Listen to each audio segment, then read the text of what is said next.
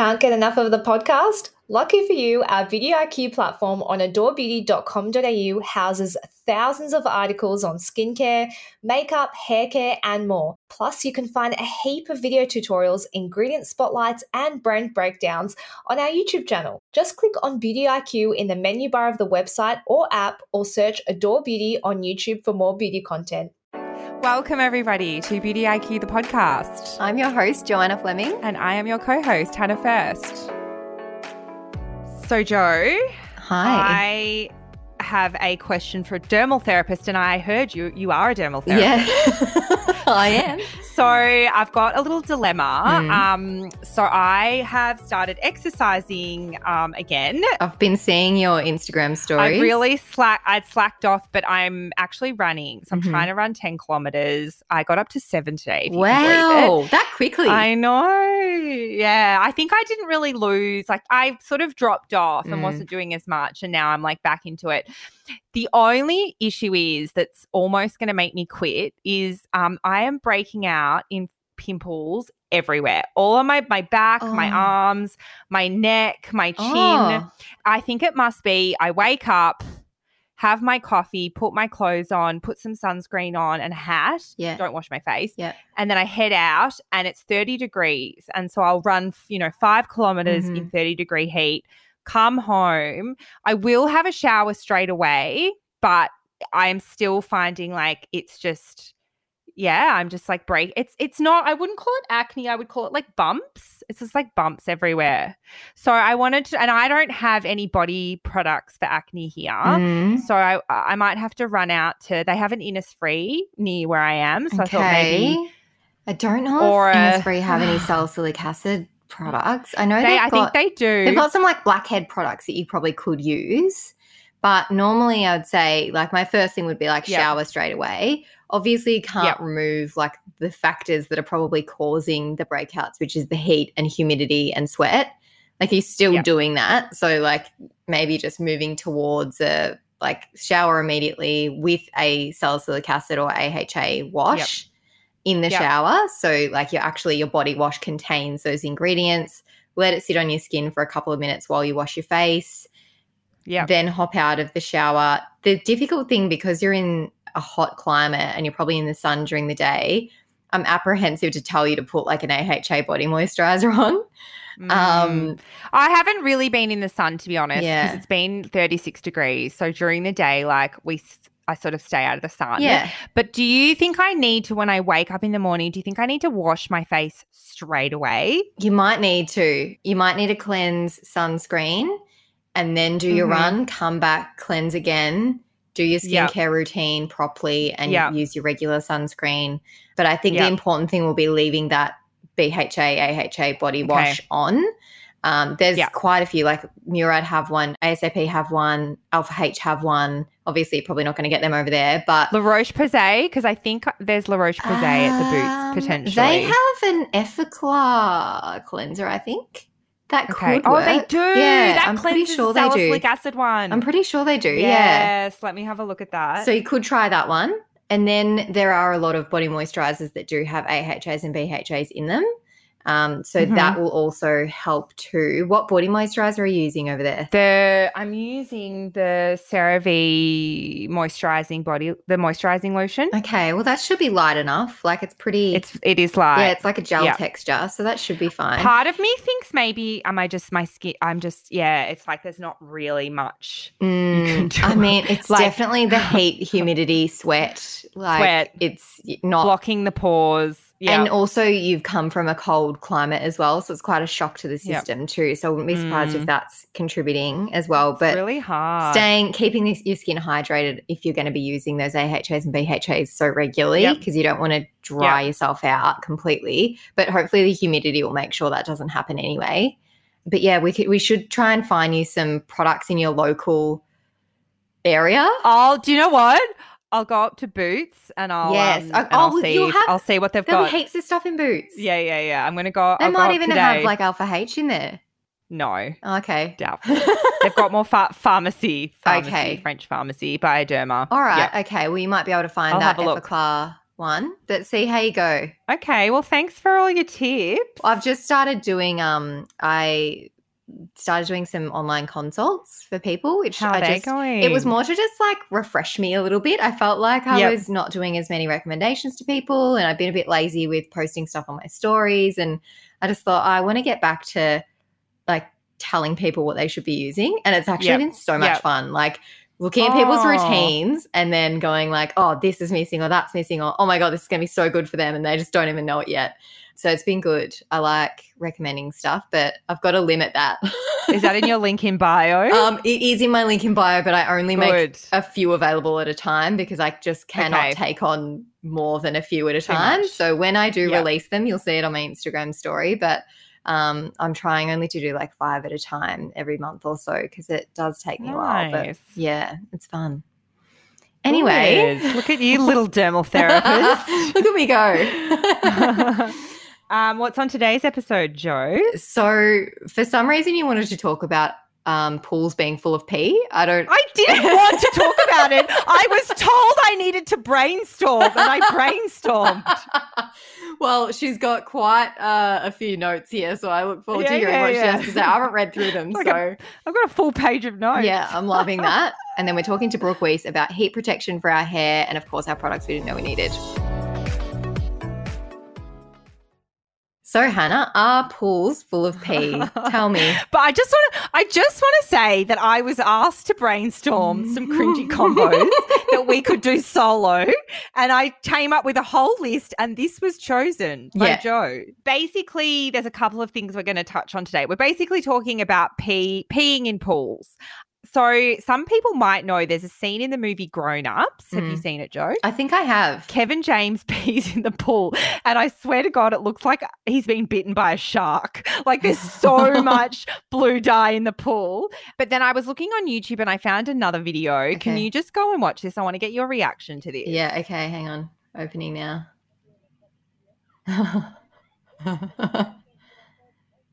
Surely that's not real. Okay, so I watched that and I was like, oh, no, how am I going to – I said that looks really legit. It's this woman in a pool and it all goes blue and her husband's, like, tricked her because he thinks she's been peeing in the pool. Yeah. And it looks really legit, doesn't it? Yeah, it does. And I remember as a kid – like when you'd go to someone's house and swim in their pool, I'd be like, I've got that thing in my pool that like, you know, you can tell you peed.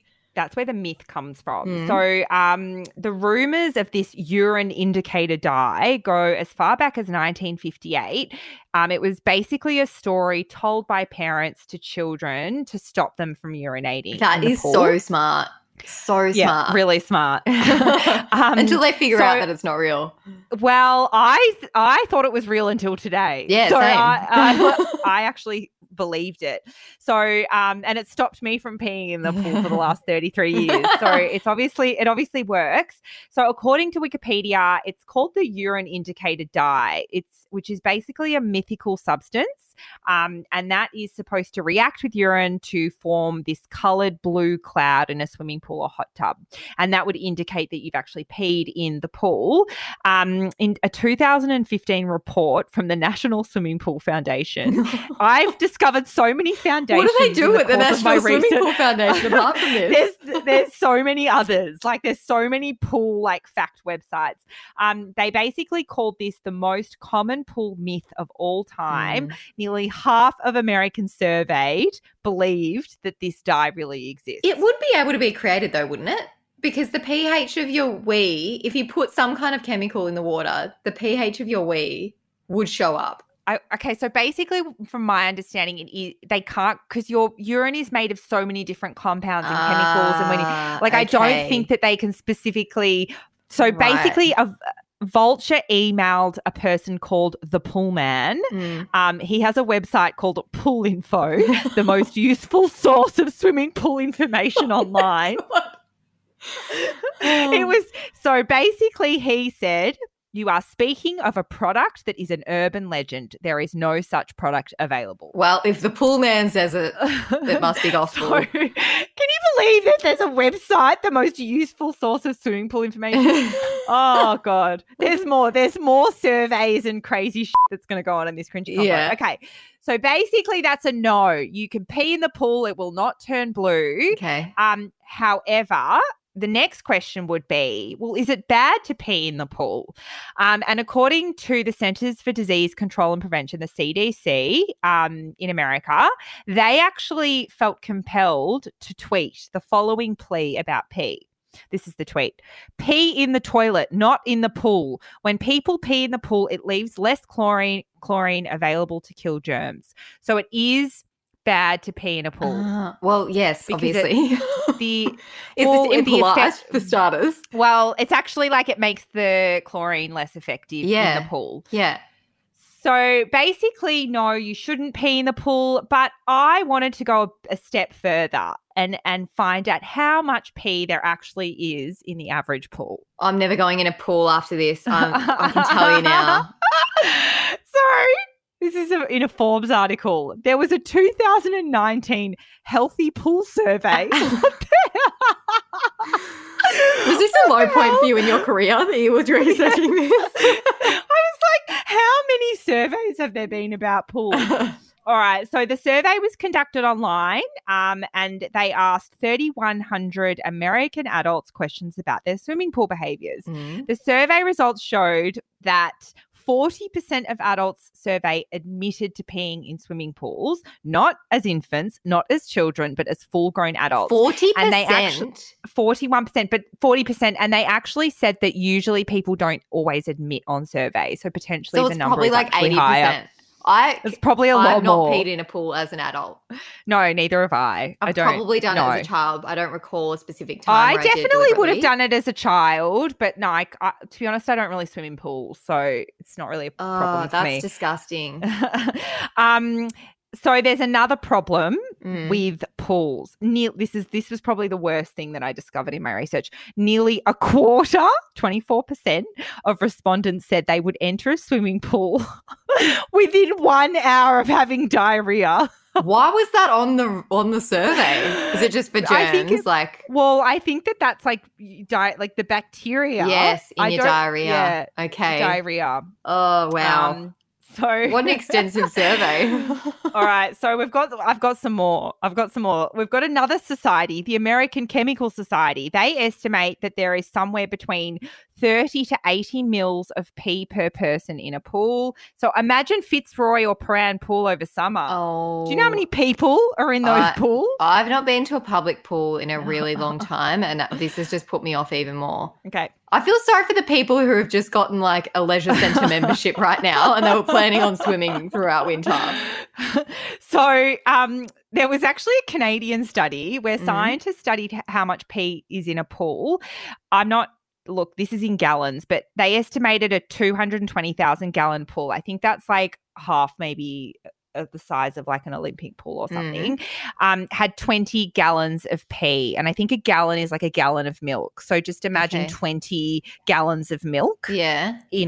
That's how much pee was in the pool. Okay. So basically, but when you think about it, that's only 0.01% of the total liquid in the pool. So it's like, it's not a lot more than I would like to be in there. It's not much, okay.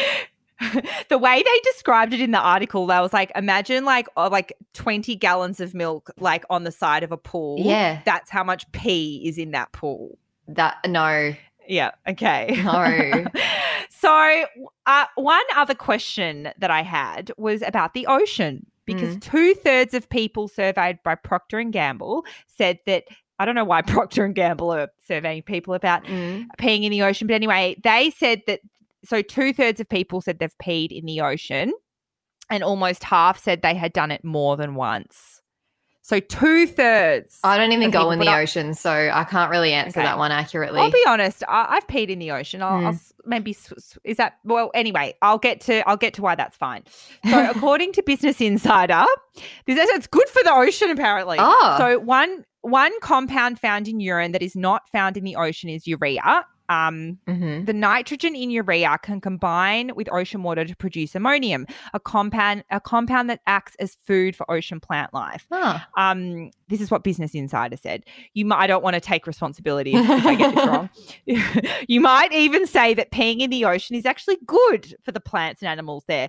I don't know about that, but the next point made sense to me. So all of the animals that live in the ocean pee in the ocean, including fin whales, which produce 250 gallons of pee each day. That's actually very true. I forgot that they were all peeing in there. Yeah, yeah. So even if every human on Earth peed in the ocean at the same time, it would only create a tiny concentration of urea. So there's already animals peeing in the ocean. So basically you don't need to stress too much about peeing in the ocean. Because there's the problem with peeing in a pool is like they've got chlorine in the pool and it affects the – Well, and also they're not emptying the pool. It's not like there's an endless amount of pool water like there is in the ocean and it just recycles itself. Maybe if there's never any toilets there's not really toilets near the ocean usually. So I guess if you swim off a little bit to be polite. Yeah. I would just say don't do number twos in there. Just out of politeness. No. Just but not a number two. There's probably poo in the ocean from all the animals. Well, of course there is, but you don't want to be swimming at Bondi and someone's turd floats past. Don't poo in the ocean, okay? Yeah, don't be doing that. You know, when you get out of the pool and you go into like the toilets and you go to do a wee and your wee feels like so much warmer than usual. Yeah, yeah. It's quite nice, isn't it? Yeah, so that's a reason to go to the toilet at the pool, not pee in it. All right, so I know you were all had burning questions about pee in the pool, so I really hope that answered all the questions. And sorry to all the leisure centres who are now having mass cancellations. Apologies.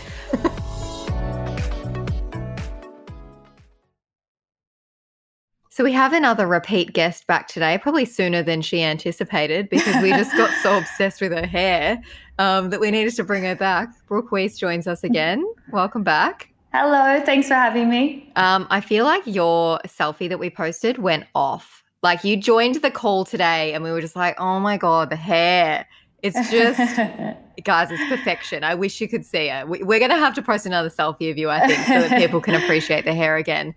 Thank you. But today we're talking about heat protection for hair, and I don't know if we might have covered this in the podcast kind of in passing when talking about other hair concerns, but today we're just going to focus on this. So let's start with heat and why is it so bad for our hair? Like what's going on structurally when we put heat on our hair?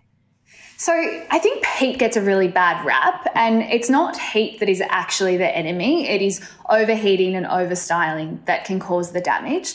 So when we overexpose our hair to heat, we change the shape of our hair's keratin strands. So when we do this, we can open our hair up to being drier, cause breakage, split ends. And we're also losing our hair's elasticity. So when our hair's full of elasticity, it's bouncy, it's youthful. So when we lose our elasticity, when we curl our hair, it drops, it doesn't hold. So that is why heat can be so damaging. Is that also why people like I have with curly hair, if I overuse too many heat tools throughout like the week, the curl gets really damaged? Yeah, and I think it is also your hair just gets a little bit confused and it's sort of like, you know, I meant to be curly but I'm straight and now I'm curly again and then I'm hot and I'm cold and it's a bit frazzled. Mm-hmm. So onto heat protectants. What are they and how do they work? So heat protectants act as a protective barrier between your hair and a hot tool. So it's essentially like a sunscreen for your hair. So they protect your hair from burning, dryness and causing further breakage. So they can come in a range of different sort of shapes and form. It can be more of like a foam or a spray or a cream. And so heat protectants will also, you know, the main goal is protecting heat, but they'll also have another goal maybe. So it might be reducing drying time or antifrizz, anti-gravity, that type of thing. So it's a little bit of trial and error. Not everything will suit you. What suits me might not suit you, which is just kind of beauty in general. It's not a one-size-fits-all. Have you guys seen those videos where they put it on toast? Yes. Which is pretty amazing, isn't it? Oh, my God. I've not seen that. They do like a heat protectant on like a piece of toast and then like it doesn't burn apparently. I've not seen one, but I've been told about it. Have you seen one of those, Brooke? Yeah. So they've got like a piece of toast with no heat protectant and a piece of toast with heat protectant, and they obviously go on the toaster. Yeah. And when they come up, the heat protectant one is like quite pale and the other one is really tanned. How is that in any way close to being hair? I know, I guess it's just trying to make it visual. I also feel that must be dangerous to put your heat protectant into a toaster. That's asking for a house fire. Well, I only apply my heat protectant, so I use Pureology Color Fanatic, or I use the 11 Miracle treatment, whatever it's called. But I only use that when I'm drying my hair. So when my hair's damp, I spray that in. I dry my hair off with my Dyson, and then I'll style it. But if I go to style it again when my hair is already dry, I don't reapply a heat protectant. Should I be doing that? It's sort of personal preference, like. Truly for you, because you are using quality products at home, I don't think it's the biggest deal. Mm-hmm. And because you do have beauty knowledge and you probably understand a bit better than the average Joe how your products work, you can get away without using a second heat protectant.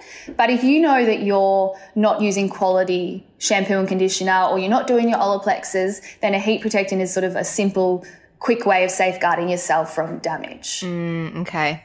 Yeah. Because I don't think... Like, I just don't think I could be bothered doing a second application and then, like, drying it in. Yeah. I think I do the same as you said. I use, like, I think Olaplex number 9 has heat. Well, I did a masterclass with Olaplex and they said that the number 9 has heat protectant in it. So I use the number 9 as well. Oh, that's good. So I'm using, like, 3 heat protectants at one time. Right? So I've just been using that, and I'm the same, Joe. I don't put but I think that if I was like, because my hair's curly, when it was long, I would probably, because I'd have to straighten it and then add a curl, I would use like a second heat protectant because I was going a bit nuts on the amount of heat that I was using. Yeah. If you were using like a straightener on 210 every day, that would probably be a time where you would apply it every time. On the subject of heat, what sort of the maximum heat setting you would recommend? Does it vary between different hair types? Just as an FYI, Hannah and I are both on 210. We're 210 gals. No. Well, no, I'm using a GHD now, and I think they only go up to 180. Oh, that's to 185. Yeah, 185. Yeah, so optimal heat setting is 185. So anything above that isn't going to create a better result. It's just going to potentially damage more hair. Mm-hmm. So speaking of GHDs, they do have a new technology which is called ultrazone. So this technology personalizes the power for your type of hair. So it recognizes if you've got thicker hair or if you've got finer hair. Mm-hmm. So the level of heat actually never changes. It's just the power that changes, which is pretty cool. Yeah. I think a game changer for me was the GHD Max, because I'd been using because I've got I had like such thick, long hair. I was using like a thin straightener and I had to do like 10 passes just to get it straight. And once I got the Max, which is like a thicker straightener, I'd only have to do like one or two. Yeah, definitely passes. I think slow and steady wins the race with passing. Well, that's what I was going to ask. I wanted to see, like, is it worse if you do more passes? Like, how long should you be doing that for? Well, I always tell my clients, like, you should never hear that slappy noise when the like iron's shut, you know that. Oh, yep. Like, you know that noise. Yeah. I know that noise. My mind went elsewhere there. Go on. So slow and steady. Mm-hmm. So I sort of recommend between that 2 and maybe 4 passes slowly. Mm-hmm. Yeah, just a little bit more of a considered movement rather than hard and fast. And if you're curling it, how long should you leave? Because I was teaching my man friend the other day to curl my hair and he was like, he put it around the wand and then let it go immediately. And I was like, no. You're going to hold it there for a few seconds. Yeah. And then he was like, oh, like 30 seconds. I'm like, I just feel like I know a vibe in my soul when it's time to let it go. There's no specific time I hold it for, but should there be? Do you know what? That's actually what I say to my clients as well, because you can sort of feel it on your fingers. When your fingers are sort of giving up, your hair's giving up a little bit. But a little bit more simply, I would say around sort of that 8 to 10 second mark. Mm-hmm. Yeah. But it does sort of vary. Like if you want a softer result, I just kind of hold it there really briefly and then let it drop. Yeah. Yeah. And let's talk about heat tools. So I guess the one that we all know for sort of reducing heat damage is Dyson. Do you have any recommendations from Dyson and like how they compare to other tools? Yeah. So I really, really love my Dyson Airwrap. I think it is such a superior. It's just such a superior tool. It's amazing. And I do think it is worth the investment, and I know it is a major investment, but you do get so many different tools in one with the Dyson. On the flip side of Dyson, the GHD Rise is my probably equal favourite, I would say, because the Rise, it's super, super user-friendly. Like my mum has it, all my girlfriends have it who are awful at doing their hair. And so it's got these like nylon bristles, on the curler. So it sort of grips onto the hair a little bit easier and it creates, because of the bristles, it creates that low wave bouncy look rather than a traditional curl. I struggled to get the hang of that one. I haven't heard of this. What's it called? GHD Rise. Oh, the Rise. Yeah. It's like, it looks like they're curling wands, but then it's got little sparks on it. Yes, basically. Exactly. Do you have any other tips around heat protection or heat styling or avoiding heat tools? Is there anything else that you recommend for styling your hair with? Like those, what are they called? The heatless curlers? Like the dressing down. The dressing down things. Like they're really popular at the moment. Like do you recommend that? Do you know what? I recommend just sort of sleeping in loose plaits to my clients. Yeah. So, but not actually tying the plaits up. So you'll look like crazy going to bed, but sort of like 4 or 5 plaits throughout the head. And so you'll just wake up with this gorgeous tussle. Okay. But you haven't put any dents in there with the elastics, which is important because sleeping with your hair tied up is bad. Yeah. Okay. And then also sort of scrunching your hair. So sort of this is easier if you've got curlier hair, but even if you've just got the slightest bit of texture to your hair, the more you do it, the more you'll encourage it and your hair will respond to it. So getting out of the shower and scrunching your products in rather than smoothing them through can also give you a bit of texture without heat styling. And if you've styled your hair but you're wanting to keep the hold, any products you recommend for keeping the style in place? Yes, so I always add dry shampoo to my blow waves, always, no matter how clean or dirty my hair is, I'll always do dry shampoo. And I also always put my spray products in upside down to sort of promote as much volume as possible. So dry shampoo upside down, hairspray upside down, and you'll come up and you'll look like a pageant queen. Yeah.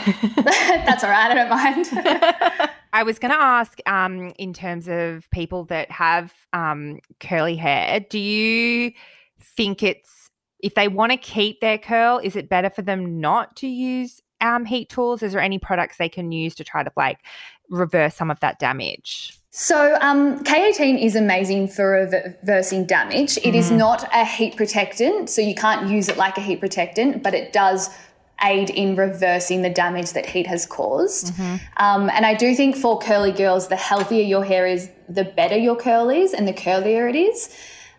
So I'm sure you, Hannah, would have heard of the curly girl method. Well, I think the curly girl method basically is no heat tools. Yes, exactly. So some of it's a bit intense and I think it's a little bit, you know, it's not super easy for us to follow every day, but staying away from heat and scrunching as much as possible is going to help your curls. Yeah. Mm-hmm. Yeah. Another tick of approval for K18. Yeah. Yeah, I love it. Well, I truly love it. It's good enough for Kim Kardashian, it's good enough for us. Yeah. Yep, absolutely. Thanks for joining us, Brooke. We appreciate it. Thank you for having me. So, Hannah, remember how you did your product you didn't know you needed and it was a brush set and you had this big fancy case for it and you had all these brushes and I was like, hang on a second, I didn't get that same one. I remember. That's because I got the lesser version. I got the 11-piece Spectrum Times Katie Jane Hughes brush set, but I'm still very happy with it because these brushes are really, really nice and I wanted to talk about them because I've been using them lately. They sat in a packet for ages because I just hadn't gotten around to getting them out and trying them. But I had forgotten to clean my brushes before I was going to an event. And I was like, I'm just going to open these. I probably should have washed them before I used them, but I'm just trusting the process. Mm-hmm. Very, very impressed with the quality. Extremely soft. Also just nice looking. Oh, they're green. Are they green? The khaki with the gold. Just nice looking. Beautiful. The one that I have comes with like a rollout mat. So I used that to then wash them and dry them on. So they can lay flat on this little microfiber towel. So in this one, there's 11 brushes. I would say this is more of a like maybe complexion set / eye set. So there's 9 of the brushes I think are for eyes and brows. Mm-hmm. And then there's 2 brushes that are probably for powder products, I would say. So it's not like a complete set. You're not going to get through everything in your makeup with these brushes. But if you really want some high-quality eye brushes and powder brushes, this is probably a good option. Someone in the review said, I loved these so much. I've gotten the full set of Katie Jane Hughes Spectrum brushes, great quality with beautiful soft bristles, easy to blend out eyeshadow and to perfect your base. So happy I got them. And I absolutely agree with that person. Really, really like them. Definitely rate them. They're on the more exy side. This set is $166.95 for 11 brushes. So it's definitely not in that kind of designer brands ballpark. Yep. But they're very high quality brushes. So you're probably spending that for high quality brushes from other brands anyway. But that is my product I know I needed. And they wash well too. I'll say that. What's yours today, Hannah? Mine, I wanted, someone had asked me, they sent me an Insta message saying, what do you think of the new K18 shampoos? So I've actually written a BDIQ. These have been going around the office, these samples. I'm yet to try it. No, haven't tried it. So basically, for those, like a little recap, K18, we've spoken about it even on today's episode. It's a peptide leave-in treatment, and it is basically like repairs the hair from the inside out, would you say? Yeah. So it's expensive. It's like $100, $94.50 for the K18. So basically, K18 have come out with these new shampoos. They're called Peptide Prep. They're designed to prep your hair before you use the peptide treatment, because the way that K18 works is like it needs to be, you can't like condition your hair. Like you've got to have the hair, like the base as clean as possible so that the K18 can like penetrate the hair and you can kind of get like the most out of your K18 product. So that's what these shampoos are designed for. There's 2. So the one that I would actually recommend is the K18 Peptide pH Maintenance Shampoo. So basically that is like a daily shampoo. The other one that they've got is the Detox Shampoo. Like for me, it's like $59 for a once weekly like shampoo that like clarifies the scalp. I probably wouldn't spend that much on like a second K18 shampoo. But the Peptide Prep pH Maintenance Shampoo is like for daily. So basically it's got the patented K18 peptide in it, which will help to strengthen the hair, but it'll also like remove dirt, oil and other impurities, but it doesn't strip the hair's natural pH levels. And it's been designed to prep the hair before using the K18 leave-in mask. I really like it. It's hard with peptides to like know what's going on, but like I basically used it before I used K18. Yeah. I'm like, my hair, anytime I use K18, my hair just feels amazing. Yeah. It feels stronger. Like I can really notice the difference. So this would be a great option for someone with super damaged hair, or like if you've suddenly got heaps of breakage, like, and you're in panic stations, probably a good option. And I think if you want to like, if you want to know that you're not using like a shampoo that's like adding anything onto the hair that's going to mean that the K18 is less effective. Like you know that this shampoo, because you're paying big bucks for it, you want to make sure it's doing what it can do, and you want to make sure that your hair can like suck all that goodness in. and do its job. So I would recommend the daily shampoo, but you know, if you're having scalp issues, you could have a look at the detox shampoo as well, which will just like remove all that build up in the scalp. So yeah, that's my little review. Hey, there's a new TV show. Yeah. Have you seen it, Blackbird? No. It's like everyone's talking about it. No, what's it on? Oh, I think you would like it because it's very crimey. Oh, what streaming platform? It's on Apple TV. Oh God, I can't do another. I've tried to cut down. Inflation is real. I've been cutting down my streaming channels. I've only got Disney Plus, Netflix, and Stan at the moment. Only. Yeah. I'd probably get rid of, what have you got again? I'd probably get rid of Disney for a little while and get Apple. I had that because I was watching the Kardashians. There's no Kardashians anymore. I know, but then I was starting to watch heaps of Nat Geo documentaries. Oh, yeah. Interesting. Yeah. But anyway, I will maybe get rid of that one and get Apple back for a while. Or you could see, because I use my mum's Apple anyway. I'll find a friend. Anyway. Can someone who has an Apple subscription maybe send me a DM on Instagram? What the hell are you watching on Stan? I wanted to watch Everything I Know About Love. Oh. Yeah, I was a bit late to that. I think that's new. Didn't love it. I turned that off. Didn't rate it majorly, but my sister-in-law really loved it, so she recommended it. Actually, someone else recommended it too. I really felt that I've come out of that stage of my life. Yes, that was very like young. early 20s. Yeah. It's not quite. I don't quite relate anymore. So this Blackbird, it's got 98% on Rotten Tomatoes, like almost 100%. This is the plot. As Jimmy Keane begins a 10-year prison sentence, he gets an incredible offer. If he can elicit a confession from suspected killer Larry Hall, he will be freed. Completing this mission becomes the challenge of a lifetime. You would love it because it's a real like crime psychological thriller. That sounds right up my alley. I think I'm going to have to look into that. Oh, you'd love it. Yeah. And the reviews are insane. And do you know who's in it? The guy that played Elton John. Who's that? Taron Egerton. Oh, I don't know who that is. Okay. Yeah. He played. I guess he did an amazing job. Okay. I didn't watch whatever the Elton John movie was. And it must have been, you know, Ray Liotta? No. That's my little recommendation. So you don't recommend everything? I think if you're in your early 20s, I would recommend it. Yeah. If you're more late 20s, 30s, probably not that relevant to you anymore, but you might be able to reflect on past times and be like, oh, yeah, that relates to me. Yeah, It was like a fun show, but it was very quick. I thought there was going to be a second season and then it just ended. Well, that's it for this week. We'll see you next week. See you next week. Thanks, everyone, for joining us today. Don't forget to subscribe and tell your friends. It helps other people to discover us. And also, we really want to know what you thought about this podcast. So if you can leave us a review, that would be much appreciated.